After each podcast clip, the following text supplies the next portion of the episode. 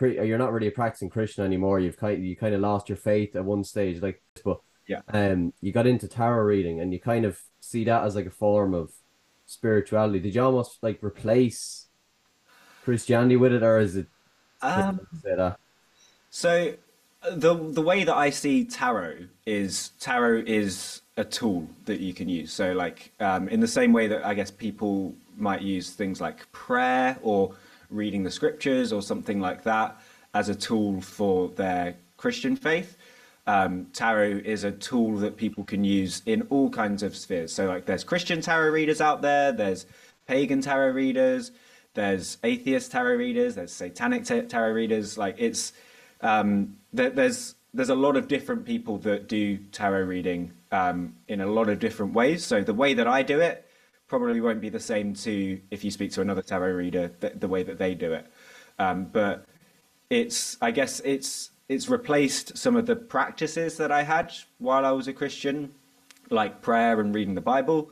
But I wouldn't say it's like my, I don't have a like tarot isn't my religion in that sense or, or anything like that. It's um, it's a tool that I use to connect to my intuition, but I I don't think that they're anything more than you know just bits of card really. Uh, yeah. It's um, you know in the same way that some people might use something like crystal to connect to their intuition, or um, might be praying for someone and then get a Bible verse in their head that they want to share with them.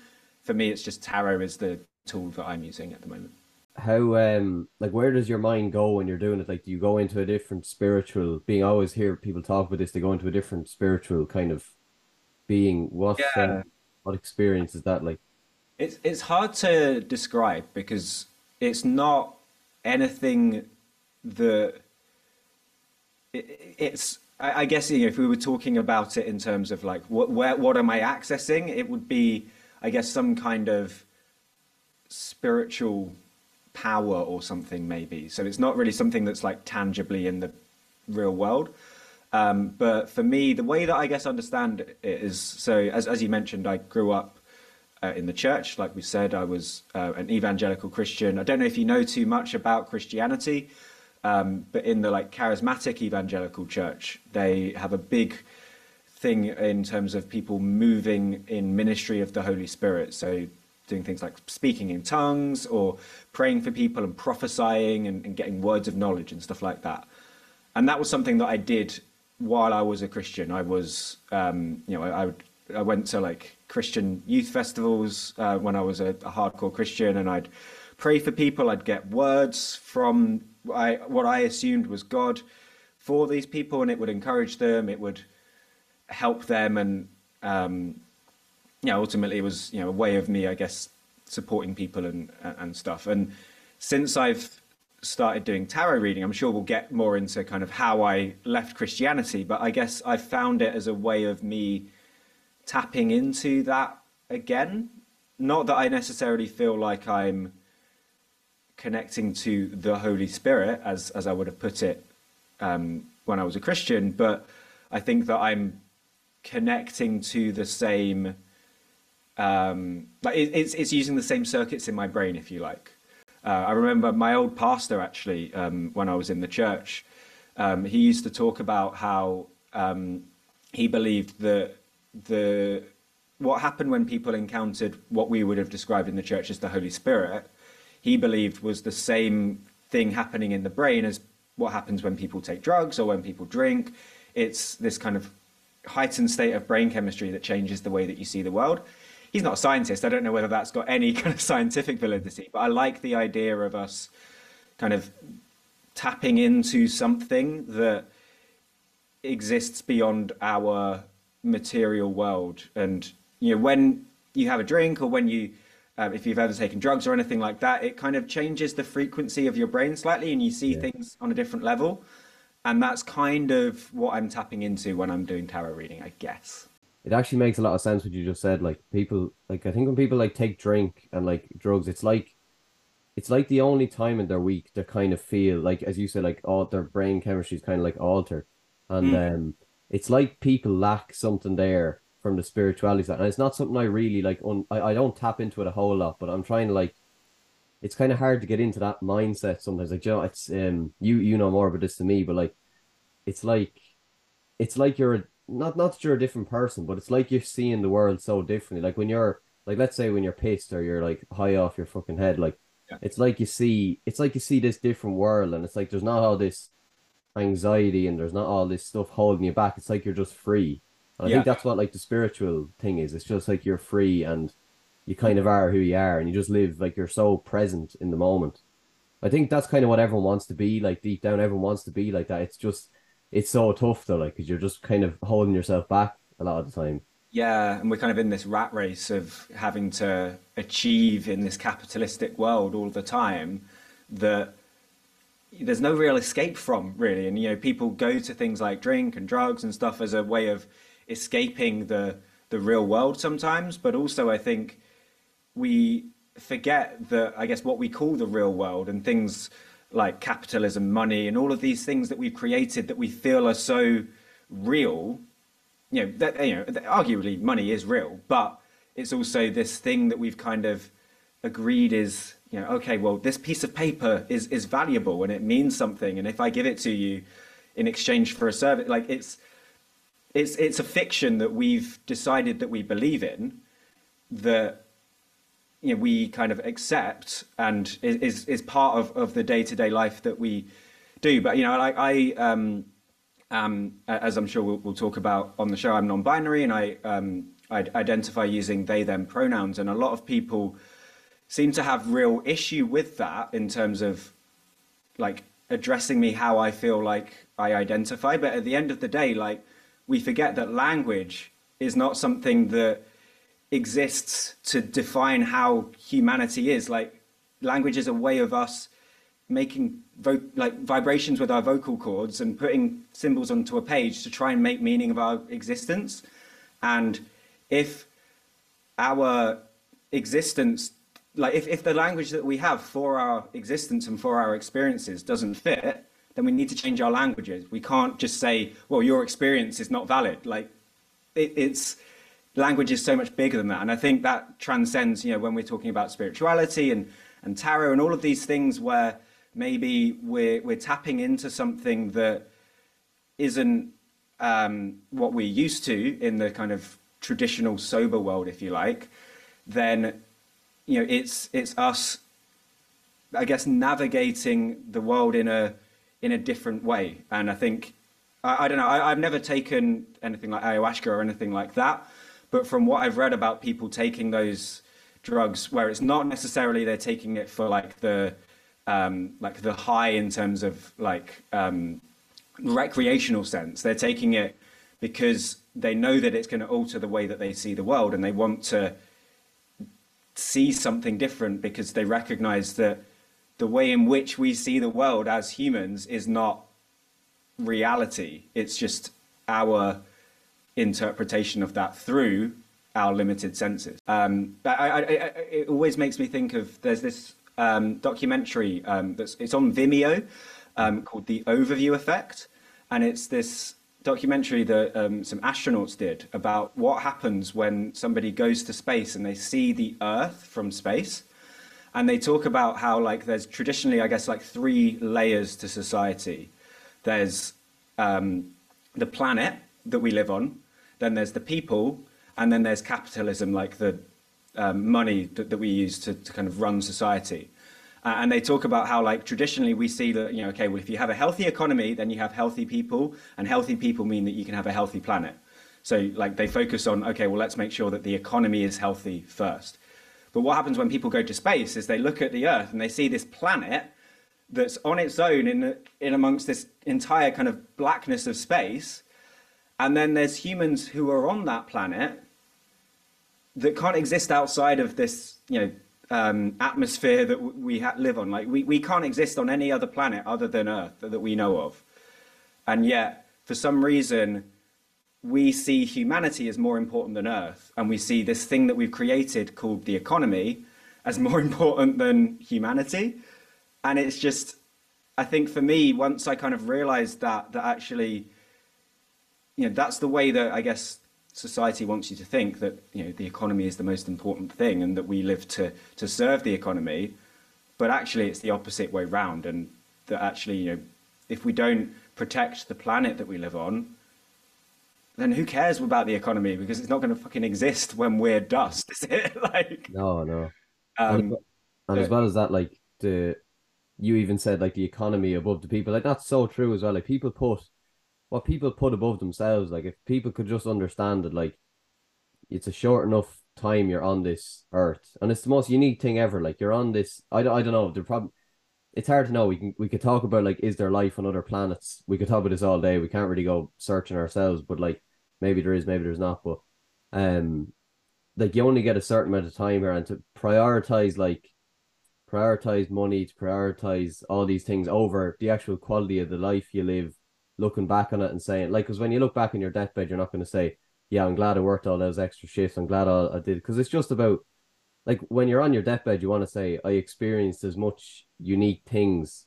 as I mm. could. And I was in this mind this mind space where I was able to do that. Like and I wasn't just restricted and I didn't feel like there was people telling me what to do and I wasn't kind of brainwashed. I mean, even like the word brainwash, like we kind of we have this negative connotation to it, but I think we're all brainwashed in our own way by our own experience, and you know we the the information that we get about the world and about what reality is, it, it determines how we see it, and so you know, I, I, guess we kind of see brainwashing as this really negative thing, but it's something that ultimately I think happens to all of us in a sense. Like when I was a Christian, I was brainwashed into seeing the world through this specific lens.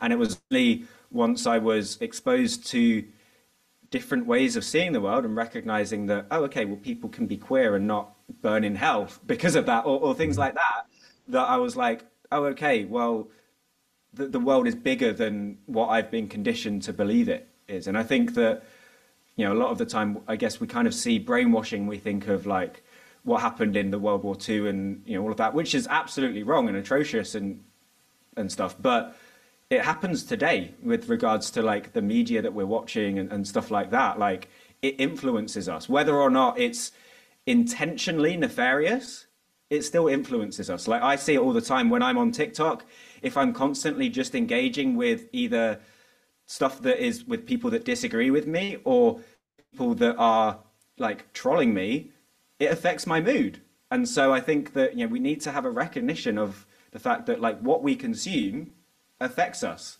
and that is that happens both ways, regardless of what like whether somebody is intentionally being manipulative or not. It can still manipulate. And I think that's the thing that I found with the church in particular, with the kind of trauma that I received in there. It wasn't nobody was like, oh yeah, we're going to traumatize God today. We're going to like um, ruin their life and, and all. Like they, they had the best of intentions. They loved me and they wanted the best for me. It's just that what their interpretation of what the best for me was was misinformed, and that's that's where the issue is. It's not that they're a bad person. It's just that they've been given information that's not entirely accurate, I guess. Yeah, because it's, it's like anything. Most like no, as you said, like no one really acts out of badness, but I think they genuinely believe in this idea, and which is you know they're ent- and they're entitled to do that. And there's a lot of people who believe in it, and I think they just are, as we said, they're kind of brainwashed and that, and and not that they're wrong or right, not that anyone's wrong or right, but it's like they don't really they think like some like I could look back at it and say they're enforcing an idea on me, or you could say that. But really, in their mind, they're just trying to share what they think and their faith, and they don't think they're doing anything. And that's that's that goes for anyone. Like and like even anyone who who has done wrong to someone, like they, in their minds, they might think they're doing right. And it's mad how everyone is just. That's kind of what fascinates me. Is like everyone on this earth is so like different, and every single thing that someone does is sometimes they are actually just being malicious and they are actually trying to get back at someone or do something. But like a lot of the time, people are just so like in their own head and they don't, from their experiences, they're like, yeah, this is okay and there's reasoning behind it. So it's so interesting how like everyone interacts. Like there's not two people on this earth that are the same, and everyone just interacts with each other. So I don't know what the word is, but yeah, it's um, it's just such an interesting concept that everyone's just thrown onto this earth, so different, and everyone just has to kind of get on with their lives and interact with people. It's so interesting, like. Yeah, and we I guess we kind of assume in our own heads that like everybody has to be the same as us, and that's why we see people. You know, I get so much hate online because I choose to use they them pronouns, and and people are so angry about that and are like, oh, well, how can you use these new pronouns and stuff? And I'm like, well, you know, actually, if you look at it, the, the you know they them pronouns have existed for like 700 years. It's not that they're a new thing. Just because they're new to you doesn't mean that they're new in general. And like either way, if it helps me, why why does it offend you so much? Like it's I, I just think that a lot of people they they hear something that challenges the way that they see the world and they see that as an attack on them. But I guess um, and maybe this is just due to my story and, and kind of what I've been through, kind of growing up in the church, realizing that the information that I'd been handed in the church didn't quite make sense. And so I kind of challenged it and decided to pursue what I believed to be the truth. And um, I've constantly done that. I've like my life in the last kind of decade or so has been a pattern of, I guess, listening to information, coming up with opinions, but then challenging that and recognizing, okay, well, just because I believed this for my whole life doesn't mean that it, it has to be 100% true. And just because it might not be 100% true doesn't mean that everything else has to fall apart. I think a lot of people feel like being told that they're wrong or admitting that they might have been wrong about something is like some kind of act of weakness or or something like that. But to me, I see it as a strength. Um, you know, my opinions and my beliefs about things have changed dramatically in the last 10 years. The one thing that I think is constant about my life in the last 10 years is the fact that things have changed. And I think that's a, to me, to me, I see that as a positive because I see like, you know, if, if you're not able to be given new information and take that on board and change the way that you're thinking about things, then you're living in an echo chamber. You're not um, you know, you're, you're letting your idea of what the truth should be transcend what the truth actually is because you're not prepared to hear new information that might challenge that. And I think that that can be an incredibly dangerous thing. Like if you're so like tightly um, like bound to your view of the way that the world works, that if somebody challenges that and says, well, hey, actually, you know, like you know, it's like the whole thing with like trans women in bathrooms. Like the 99% of people that are hurting people in bathrooms are not trans women and wearing you know and, and introducing laws that protect trans women is not going to like prevent a like biological man who wants to attack a woman from going into a toilet and doing that. Like it, it that that's not uh, that's not the argument at all. And people I guess, see it and, and think, oh, okay, well, I've been told this thing about trans women, so therefore that must be true. And they don't listen to the experiences of trans women and the fact that that's a completely different thing, you know. And I'm not a trans woman, I'm non binary, I'm not, um, you know, I, I don't identify as, as either of the, the binary genders, I guess, but it just pisses me off the way that people just jump onto a bandwagon without either fully researching it or actually just being open to the fact that okay well maybe i might be wrong about something. And just because i'm wrong about something doesn't mean that i'm suddenly an awful person and i have to be cancelled. Like what i believe about something is not more important than who i am as a person. And i think that ultimately like for me i keep coming back to the thing that i guess i i loved about the church and makes me still have some kind of fondness for Christianity in a in a very slim sense is the message of Jesus. And I don't mean what the church has portrayed the message of Jesus to be, but when I read the scriptures, I read Jesus as being this person that prioritized love over anything else and you know taught about loving other people loving the planet that you're on loving yourself as as a priority and having everything that you do come from that and for me that's what i see my work as doing is that, you know i'm trying to meet people where they're at and love them. And whatever that looks like I, you know, i'm trying to do that. And i think that the church says they're trying to do that but in reality they're trying to force their particular theology on people. Most of the time. I mean, obviously there's there's nuance to all of this, and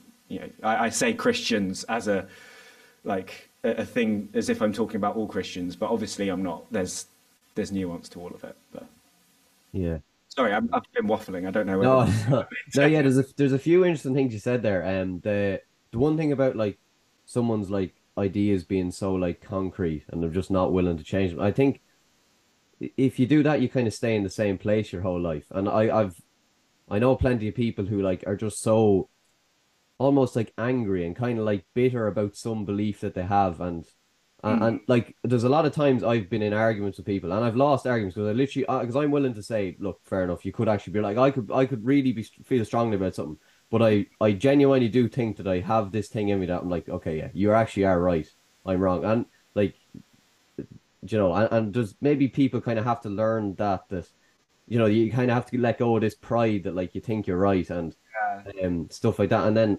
um what was it? Yeah, and, and like it's about kind of being understanding. Like I, I'll be completely honest about your non-binary. I have no really understanding of it, and I have no, and I think that's where part of the kind of thing comes with people. I don't think people are anyway. I have, I literally couldn't have less understand about it. Um, I I can't really accept people getting angry about it because I think that's a, probably a step too far. But mm. when I say I've no, I I didn't know pronouns were used seven hundred years ago. I've no education on them, like whatsoever. So, but that's the thing. I think yeah. that like admitting that you don't know about something is the best thing to do because a lot of people will hear, "Oh, you use a pronoun that I'm not familiar with."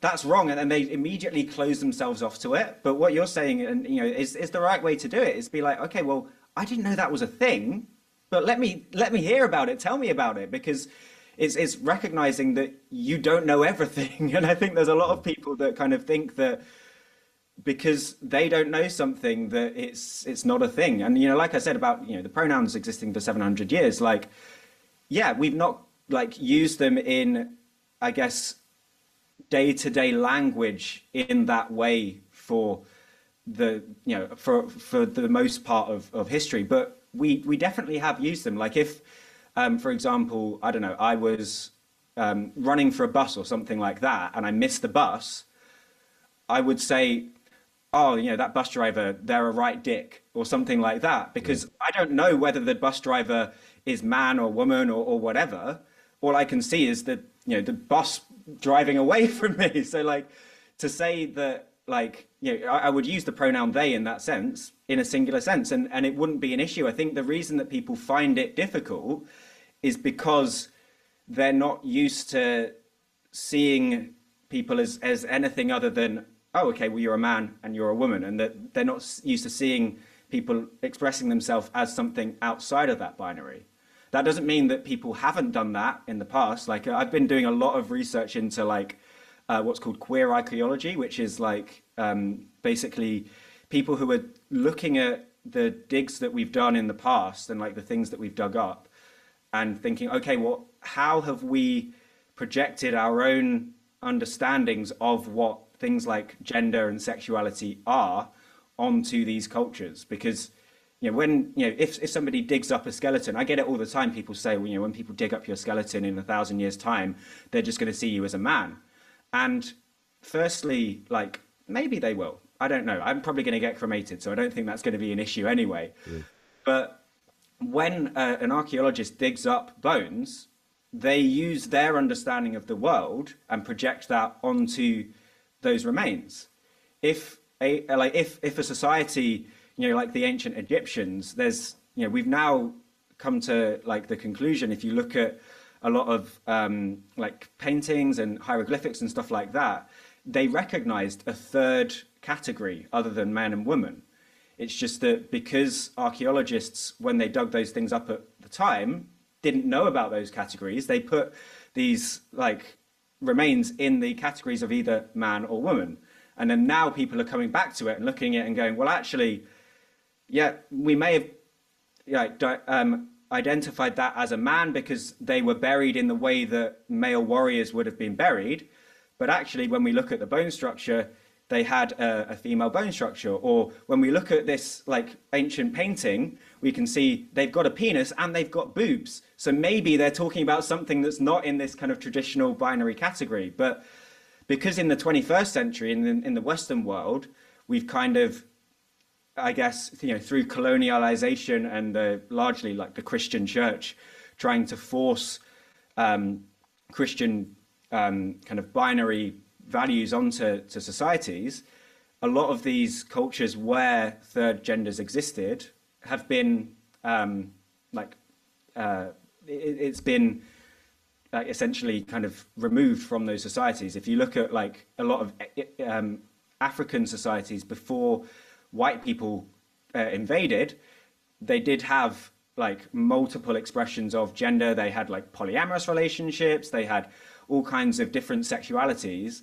And then white people came in and forced this kind of binary view of looking at things on them. And I think that, um, yeah, I guess all that to say, like, just because our understanding of the way in which we categorize things is today doesn't mean that that's what it was back then and it doesn't mean that in you know in a thousand years time when people dig up my remains if i am not cremated they're probably going to project whatever uh, like ways in which they view gender and you know, human experience in that day onto me. So you know, if they believe that gender is this binary thing, then they'll project a binary gender onto me. But if they don't, they won't project that because at the end of the day, like I, I don't have any control over the way in which they view things in a thousand years' time, other than trying to influence the way in which we experience it now and talk about it now and try and advocate for the fact that my experience and increasingly a lot of other people's experience doesn't match the binary system that the West has perpetuated for the last however many years. Does that make sense? Yeah, I actually do. And I'm not just saying that just to, you know, just to agree with you. I actually do kind of understand what you're saying, to be honest. And uh, I'm not just nodding at you. I actually am listening as well. If you think I'm just fucking dozing off there. Um, what what was what is the reason that you identify as non-binary? Because this is the thing that I don't understand, and I don't I I haven't researched anything about it. So I just I'd actually I'd love to know. Um, is it because you don't think you should be put into this box of being a man or being a woman, and you just kind of want to be just yourself, or what's what's your reason? I'll let you answer. I guess. Um, so growing up, I was I was bullied a lot as a kid um, for for a lot of different reasons. I was short, I was skinny, I had a uh, high pitched voice, all of this kind of stuff. Um, and from a very young age, I felt very strongly that I didn't fit the mold. I didn't feel like I fitted the traditional thing of what a boy was supposed to be or what a man was supposed to be. Um, and for a long time, I tried to fit myself into that mold, which just didn't work and caused me to have all kinds of other problems and you know the bullying to increase and stuff as I tried things that I just because yeah partly because I was an autistic kid and undiagnosed and I didn't understand how to um, kind of deal with these things I guess in a um, in a way. But yeah I never felt like I fitted the traditional definition of what a man was. But I also was pretty certain I wasn't a woman. So for a long time, I just felt very, I guess,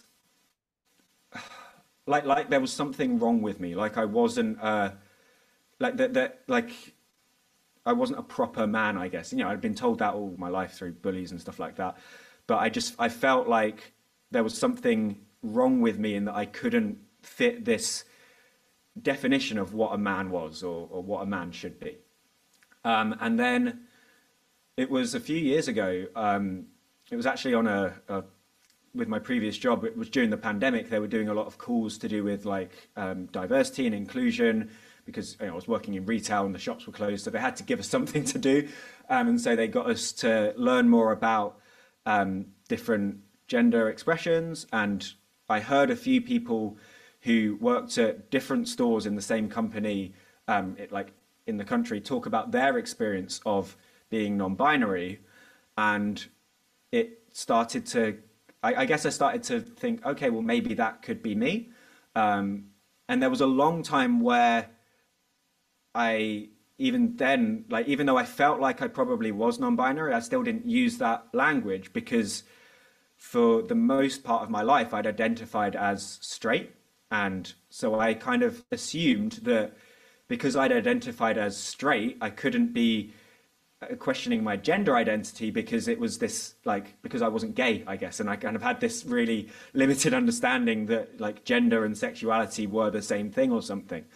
Um, but then I guess kind of through TikTok, things like that, and just speaking to people, I recognize that like I don't feel like I fit within the gender binary.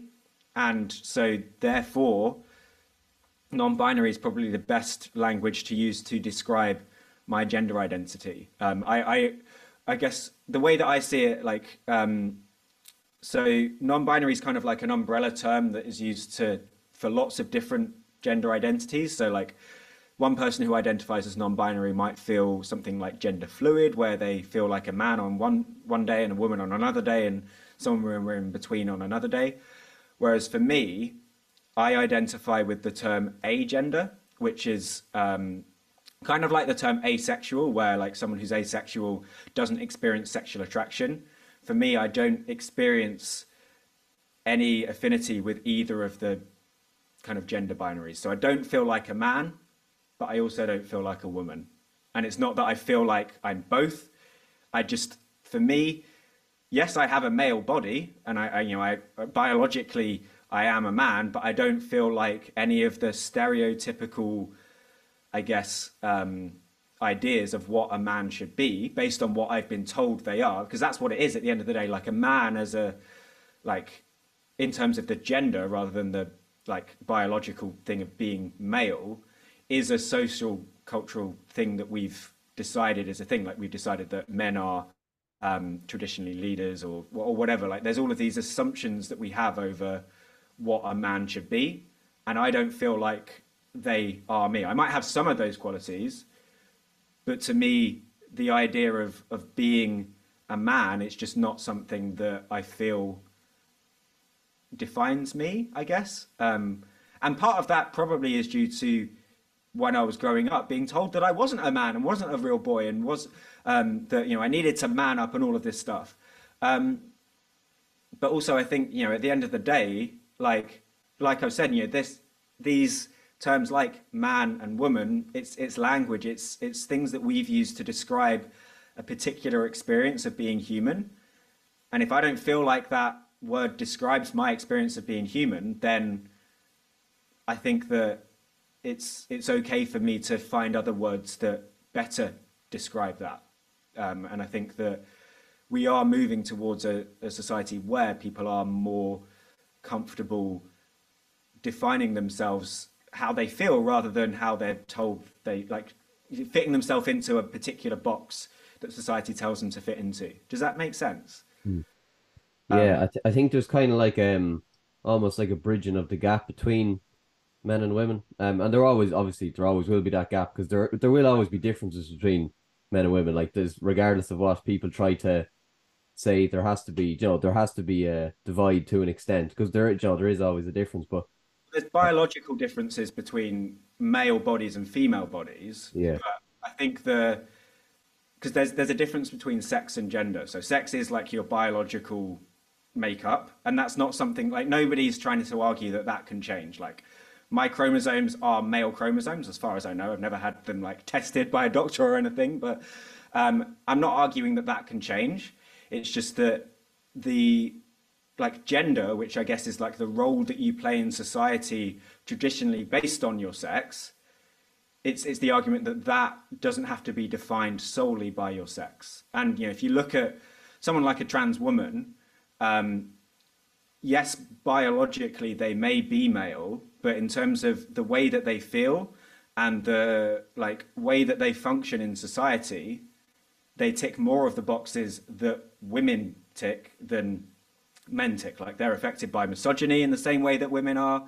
Um, they're affected by um, you know SA in the same way, um, you know, sexual assault and, and, rape and stuff like that, in just the same way as as um, non-trans women are. And I think that like it's it's just recognizing that like I guess you know it, it goes back to what I was saying at the start like it's it's it's language does language seek to um like define us or do we use language to define our experience? Like are we making language this prison that we have to fit into of like okay well you have a penis therefore you are a man and you must have all of these qualities.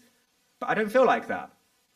Okay so then let's let's recognize that while biologically i might be like this the gender that i have the the way that that biology expresses itself in the world is different from me to you and i think like you know where I, I don't believe that like a lot of people ask me like, well, how many genders are there?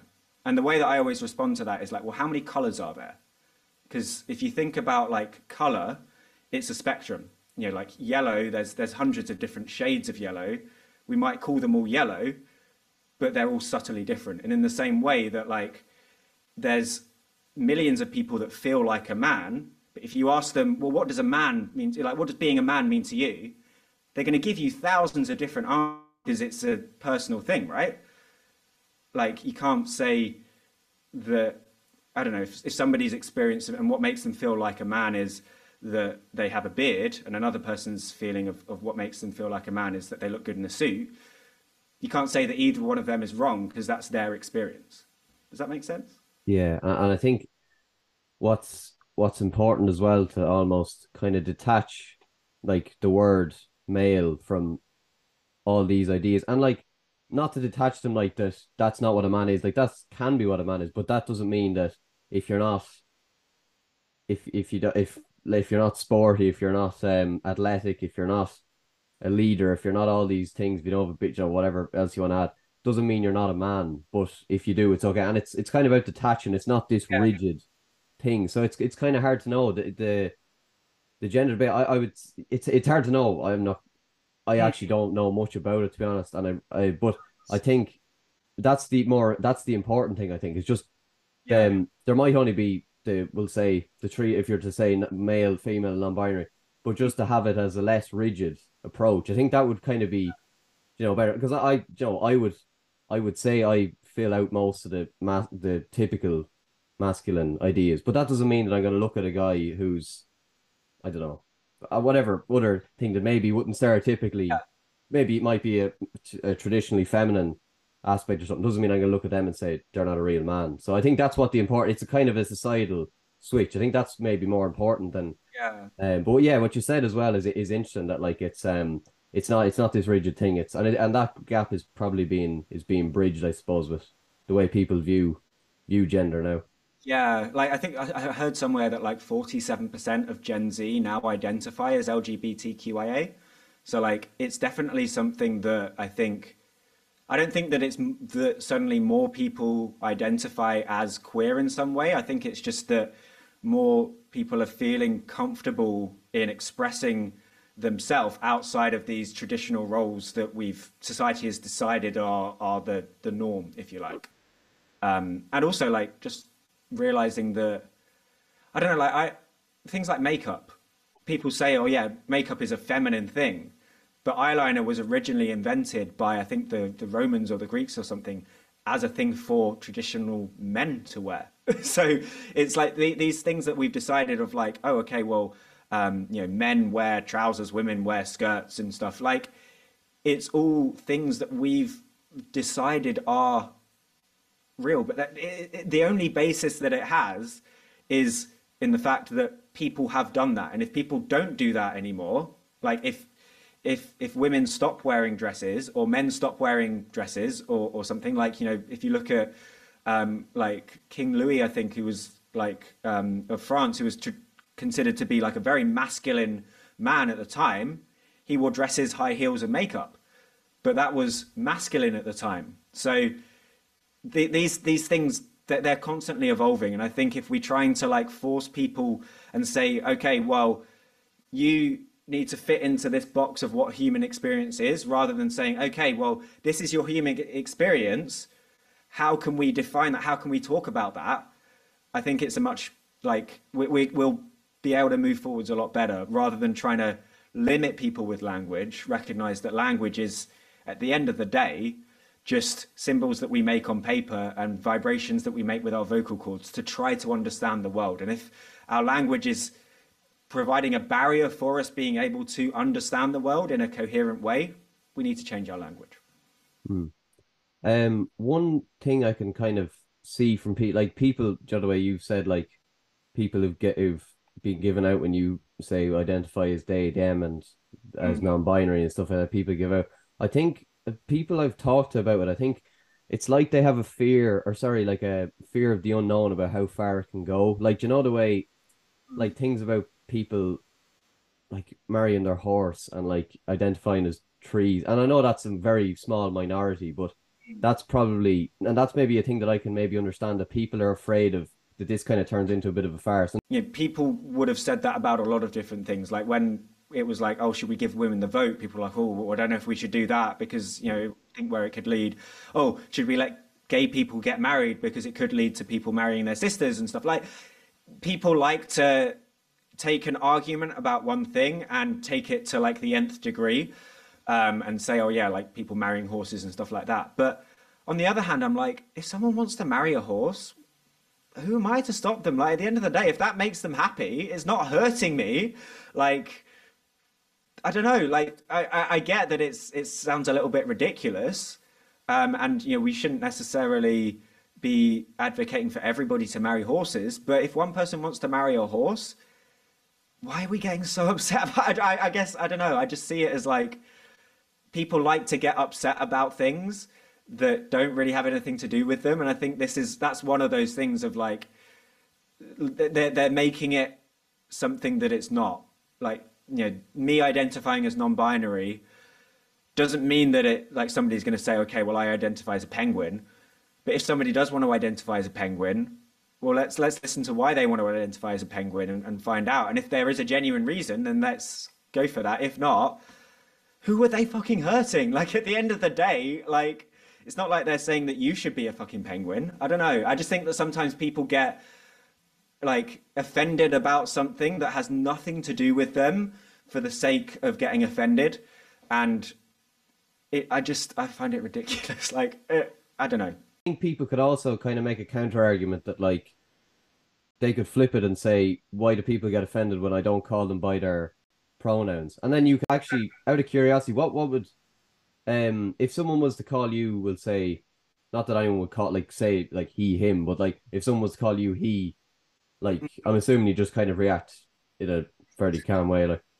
Yeah, I, it, it depends on the intent behind it. I think, like, if somebody's genuinely making a mistake, then you know, fine, whatever. Like, oh, you know, if if it's appropriate and I've got that kind of relationship or rapport with them, then I might correct them. Um, or if I know that it's going to be something where they'll be addressing me in future, like if it's a friend or something. But if it's just an Uber driver, I'm not going to bother because you know that to me it's not it's not a fight worth fighting at the end of the day. They're not doing that to offend me. They're just doing that because they didn't know. And I know that generally I present as somewhat typically masculine. So people would uh, assume if they were going to assume that I might use he him pronouns. But it's when people know that that's not what my preferred pronouns are and use them regardless that I take offense and you know, you might say, as as you said there, like that, you know, I, I can't I can't control the way people talk. I can't control whether people use the language or the, the pronouns that I prefer. But to me, it's it's kind of just like a, a, an act of respect. Like you know, for example, if if you didn't like being called Danny or um, like Danatron or something like that, and I started calling you that, you'd have a right to be annoyed at me if you told me, "Oh yeah, please don't call me like Danny Boo or something, like I, I don't feel, find that comfortable, then it would be disrespectful for me, for me to continue to use that term to, to refer to you. And that's the, the where I would, I guess, draw the line of like, if it's a genuine mistake, that's fine. But if I've corrected you, or if you know that that's not how I like to go by, and, and you're still choosing to do that, like you not agreeing with it, I think I don't think is uh, enough reason to not respect me. Like you, you could not use any pronouns to refer to me and just use my name, but I think to purposefully call me by something that I've said I don't want to be called by is you know, when you know that that's a thing, I think that's where it's kind of go, going into the territory of like disrespectful and uh, an issue rather than just a mistake. Does that make sense? Hmm. Yeah, no, it makes sense. Yeah, yeah, because I think I think if people don't want to kind of go into that whole terminology, I think they just call your name. And yeah. there's no, nothing done wrong there. So like, I think they're better off just doing that, as you said. Like, yeah. Um, now shall we do this tar- tarot reading? Yeah, I think that could be fun. Um, yeah, looking forward to this all morning. Yeah. Um, so I guess I'll, I'll just say a little spiel about the way that I do tarot. So, um, like I kind of said at the top, I don't believe that the cards are anything magical in of themselves. They're just a tool that I use to connect to my intuition. Um, and I don't believe that when I do a tarot with someone, I'm like seeing the exact future as it's going to pan out or anything like that. Like, I am very much rooted in the present moment in what I do. Um, so I kind of see it as if I like the example I always give is that if, say, for example, you ask me to give you a tarot reading and your question is, Am I going to pass my French exam tomorrow? And I do the reading and the outcome is yes. And you say, Okay, cool. I'm not going to revise. I'm going to go out partying all night because God said that I'm going to pass my exam, so I don't need to worry. You're probably not going to pass that exam. Whereas if I do the reading for you and I say, oh no, actually, I don't think you are going to pass the exam based on what I'm seeing right now. That might be the kick up the arse that you need to go and fucking revise for the exam rather than going out partying. And then, you know, so like, I think that ultimately, like how you move forwards after we've had the reading and what you do with the information is what determines your future. It's not that I'm saying like, oh, okay, well, I've pulled this card, therefore you're gonna uh, meet someone on Tuesday and they're gonna like do this to you or whatever. Like, I think that you know, ultimately you are in control of your destiny. So in the same way that if you know, I do a reading and it says that you're gonna meet the love of your life tomorrow and you don't want to meet the love of your life, you could just stay in the house and then it won't happen. do you know what I mean? So yeah, they're not they're not gonna come to you or something magically like yeah, yeah. yeah. Um, so I always kind of like to just say that because I think, well, like I've said, like people use tarot in lots of different ways. Some people do use it as like a way of accurately predicting the future that's not the way that I use it. So, uh, yeah, and I also don't communicate with dead people or anything like that. That's not something that I vibe with. So, okay. yeah, but um, yeah, I think if if we're doing a tarot reading, it's probably best if you ask a specific question rather than just do a general reading, just so that I'm not like dragging up something that you maybe don't want to come out on the podcast. Yeah, uh, on there. Um. Oh yeah. Okay. Um. Let me see. So, like, would something like "How will my life look in ten years' time"? Is that too general? Um, or more specific than that? Maybe a little bit more specific than that. I think. Okay. Just because we're doing like a three card thing, so like, you could do maybe like. um How about like, will I get married or something? Yeah, we could do that, okay. or like something about your future relationships and, and stuff. Yeah. Okay. Uh, Cool. Okay, well, let's do that. So, um, what I'll do is I'll do a past, present, future spread. So that will be one card representing um, the past and kind of what lessons that you might need to learn from that. One card representing the here and now, and then one card kind of looking to the future. So, uh, the way that I like to begin all my readings is just with a short meditation, just so that we can kind of, I guess, ground ourselves in the moment and get rid of any distractions and stuff. So are you comfortable just doing a quick meditation with me, if that's all right? Yeah, yeah that's fine. Cool. And if anyone at home wants to join in the meditation, you're more than welcome. Um, if you just want to get comfortable, relax your shoulders and sit up straight. And just allow yourself to become aware of your breath. Noticing how it feels as you inhale and as you exhale. Allow yourself to feel connected to your breath, feeling it as the air enters in through your nose, filling up the lungs, expanding the chest. As you breathe out, feel that sense of release. That calm.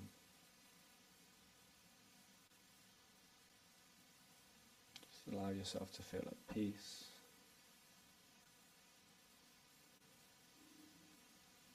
Open your heart to what the universe wants to say.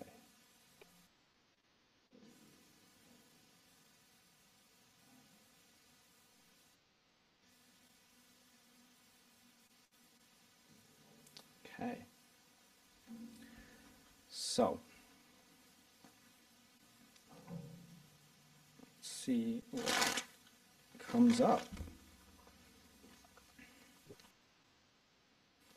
So, um, I am what's known in the tarot world as a bit of a chaotic shuffler. So, the way that I generally do my readings is as I'm shuffling the cards, cards kind of fall out, and that's what I kind of see as the cards that are for the reading. So, just if you think that I'm shuffling a bit chaotically, that's that's kind of generally what happens. No worries. But okay, I'm just gonna get the cards out and then I'll uh, do the interpretation for you. Um, okay. Right, I've just dropped a lot of cards, but I think well, the, uh, the final one. Okay, interesting. So, um, the first one that I've got for you is the lovers. So this is representing the past energy. Then I've got strength. Um, that's come out upside down in reverse. Yeah. And then I've got the nine of pentacles here. Right. So um, we'll start with the lovers representing the past energy. So the lovers is a card that um, can relate to love and, and relationships with other people. Um, but more often than not, it relates to a relationship with yourself. Um, so the the lovers is part of what's called the major arcana in tarot. So there's um, kind of two groups of cards, I guess broadly in tarot. There's the major arcana, which is the first 22 cards of the deck, and they represent the broad kind of archetypal energies in life. And then you've got the minor arcana, which is made up of four suits, and that's the rest of the cards in the tarot. Um, so the lovers is the f- part of that first part of the tarot, and it's um, part of the um, what's kind of the first phase of the journey that goes on in the the major arcana, which is all about the conscious world. And it's how you relate with the world around you and how you define yourself in that world. And the lovers is is very much a card of having a kind of full congruent relationship with yourself. So it's about like self-love ultimately and recognizing the kind of distinct sides of yourself and, and falling in, in love with yourself. So I feel like the last few years you've been going on a bit of a journey with regards to your relationship with yourself. Would you say that's correct? Yeah, that's yeah, that's pretty accurate. Yeah. Yeah. And like you've, I think, I, I think I, I almost, I, I'm getting a sense that you're in a position now where you're probably more in, in a healthy position for a relationship and potentially marriage than you were, say, three, four, five years ago. And that's because of a lot of kind of internal work that you've been doing to accept yourself rather than just kind of. I feel like there was part of you that before that was kind of just existing to um, run on the adrenaline and kind of go from experience to experience without really allowing yourself to stop to see whether you actually felt good about what you were doing. Would that be the case? You say? Yeah, I think I get what you're saying. Yeah, no, I think you're on the ball there. So, moving into the, the present card, then the the strength in reverse here. Um, strength is a card that's kind of traditionally seen as as like I guess um, being strong. Colloquially, um, you've got the the lion here, um, and strength is generally seen as this kind of I guess somewhat macho energy maybe that you might be bringing to it. But to me, strength is is more of a card related to your um, softer side and being able to really allow that gentleness to come out. You'll see that you know the strength in the card isn't related to the person being physically strong. It's relating to them being able to like tame the lion, and that requires uh, like a softness. And I think that's something that you're on the journey of at the moment, kind of recognizing that looking after yourself is okay, the self care side of things, but also that like I, there's a quote from my old vicar um, that where he used to say that like we connect with people over our strengths, but so no, we we impress people with our strengths, but we connect with people over our vulnerabilities, and I feel like this card for you is is almost that's the journey that you're on at the moment. It's not focusing on the things that you're kind of strong at or good at, but recognizing those areas where maybe you aren't as strong and you're able to kind of become more proud of that. Does that make sense? Yeah, I get you there. Yeah, yeah. Because I think that, yeah, I, I don't know, that just feels like the journey that you're on at the moment of, of redefining what strength means to you, redefining what that kind of means. Because I think, I don't know, has there been something that's happened in the last few years that's made you kind of have to step up in a way that you've not had to before? Yeah, there, yeah, there was a, a thing. Yeah, there was a certain thing. Yeah, it just made me question who I was and like, um, I suppose yeah, I had to. I was kind of forced to be to identify what my weaknesses were and like how I could improve as a person and why I what I did wrong in that situation. Mm. There's actually a few situations. So yeah, I'm I'm kind of constantly trying to learn from that. So to see what I did wrong. So yeah, you you are kind of right there. Yeah. And I think that like ultimately that's going to be something that's going to help you moving forwards with your relationships. It's recognizing who you are, what your own strengths are, what your own faults and kind of um, weaknesses may be, but to, to kind of own that. Um, and I think that's almost the journey that you're needing to go on, pardon me, before you meet the person that you're going to kind of marry, marry and stuff. The, the final card that came out, the future one, was the Nine of Pentacles. Um, and this is an interesting one because the, the, the, Pentacles, they're part of the Minor Arcana, which is, like I said, that kind of second part of the, the tarot. And it's, there's four suits. The Pentacles are the suit that's related to the earth element. So they're related to things like your career, money, your home, the, the kind of tangible stuff in life. And the nine comes at a point in the journey of um, the Pentacles where you've got a lot to show for yourself. You can see that this figure here, they're quite rich. They're quite, um, they've got like nice clothes on. Um, there's a lot of good things around them. And it's this card kind of represents like individual success and um, kind of getting to the top of your game almost. And I feel like almost that's what's needing to happen for you before you find this partner that there's something of, of you kind of getting everything that you need and, and finding that success. Like this is this is generally a card of like riches in the future like success um, things going well.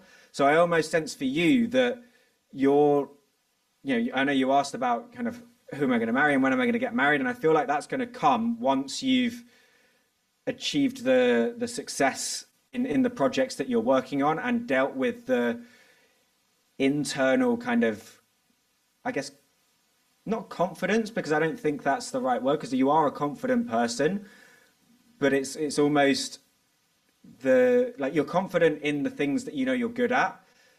The journey for you now is to become almost not confident what's the word like content with the things that you're maybe not so good at and that will lead to you be able to have this kind of like almost like a an empire of of success that then from there you'll be able to kind of move on to, to romantic stuff. Does that make sense? But I, I almost see this as like there's there's shit that you need to do first before you can be be moving into a relationship. Does that make sense? Yeah i get yeah no you, there is definitely a journey a kind of on i suppose like everyone last few years like kind of learning and trying to take things in. So yeah, a lot of the things you said there, I do, I you uh, you I do actually understand what you're saying, and I do actually resonate with them. So yeah, um, yeah, you've done a good job there. To be fair. Oh, well, thank so, you. you're awesome. good at your job. So. Um, and yeah, I, I guess the the one thing that I I would say, and I guess um, you know, a lot of people say, oh, you know, tarot readings, anyone can um, relate to them and stuff, but like I don't know. I I I guess I'd encourage you to maybe if, if there's any listeners that are listening back who want to say like, oh yeah, well actually that made sense for me as well. Maybe it did, but there's probably people where it doesn't make sense and they think, oh, that doesn't make any like how what what the fuck was Gordon just on about then? Like, Yeah. so um, don't knock it until you've tried it, I guess, because yeah. Um, but if anyone would like to, am I able to kind of do a little plug now? Yeah, yeah, go ahead. Yeah, yeah. Um, so if anyone wants to, to do a booking with me, um, you can get one from my website, watchfulsoul.com. I do um, recorded readings where I'll like send you a little like voice note with a meditation and a cute picture of the cards. Um, or I can do like a live reading like we've done here on Zoom, um, except it probably won't be broadcast to thousands of people on the internet afterwards. Or if uh, you're into um, like TikTok, I also go live on TikTok quite a lot doing readings on my live stream as well. Um, so people can find me on there at watchful.soul. Okay, cool. Oh, I didn't know you did them live. I must actually tune into a few of them now. So do you get people on? Do you get people on with you and you do ones for them? Yeah, so I don't get them on the actual live, like joining the live, just because not everybody can do that. But I do, so I'll I'll do like one or two card readings uh, for the gifts on TikTok, so people can send me like a little swan, I think it is, for a one card reading or, or something. Um, and then I do uh, longer readings where people can book them through my website. Because I did try doing it just through the TikTok gifts system for a while for all of them, but um, TikTok take like 40 sorry they take like 60% of every transaction on there. Really? so yeah so um yeah i i quickly decided okay i'm going to do this through my website because i don't want to be like having to charge people so much when i'm only getting a fraction of that Yeah. Jesus. man.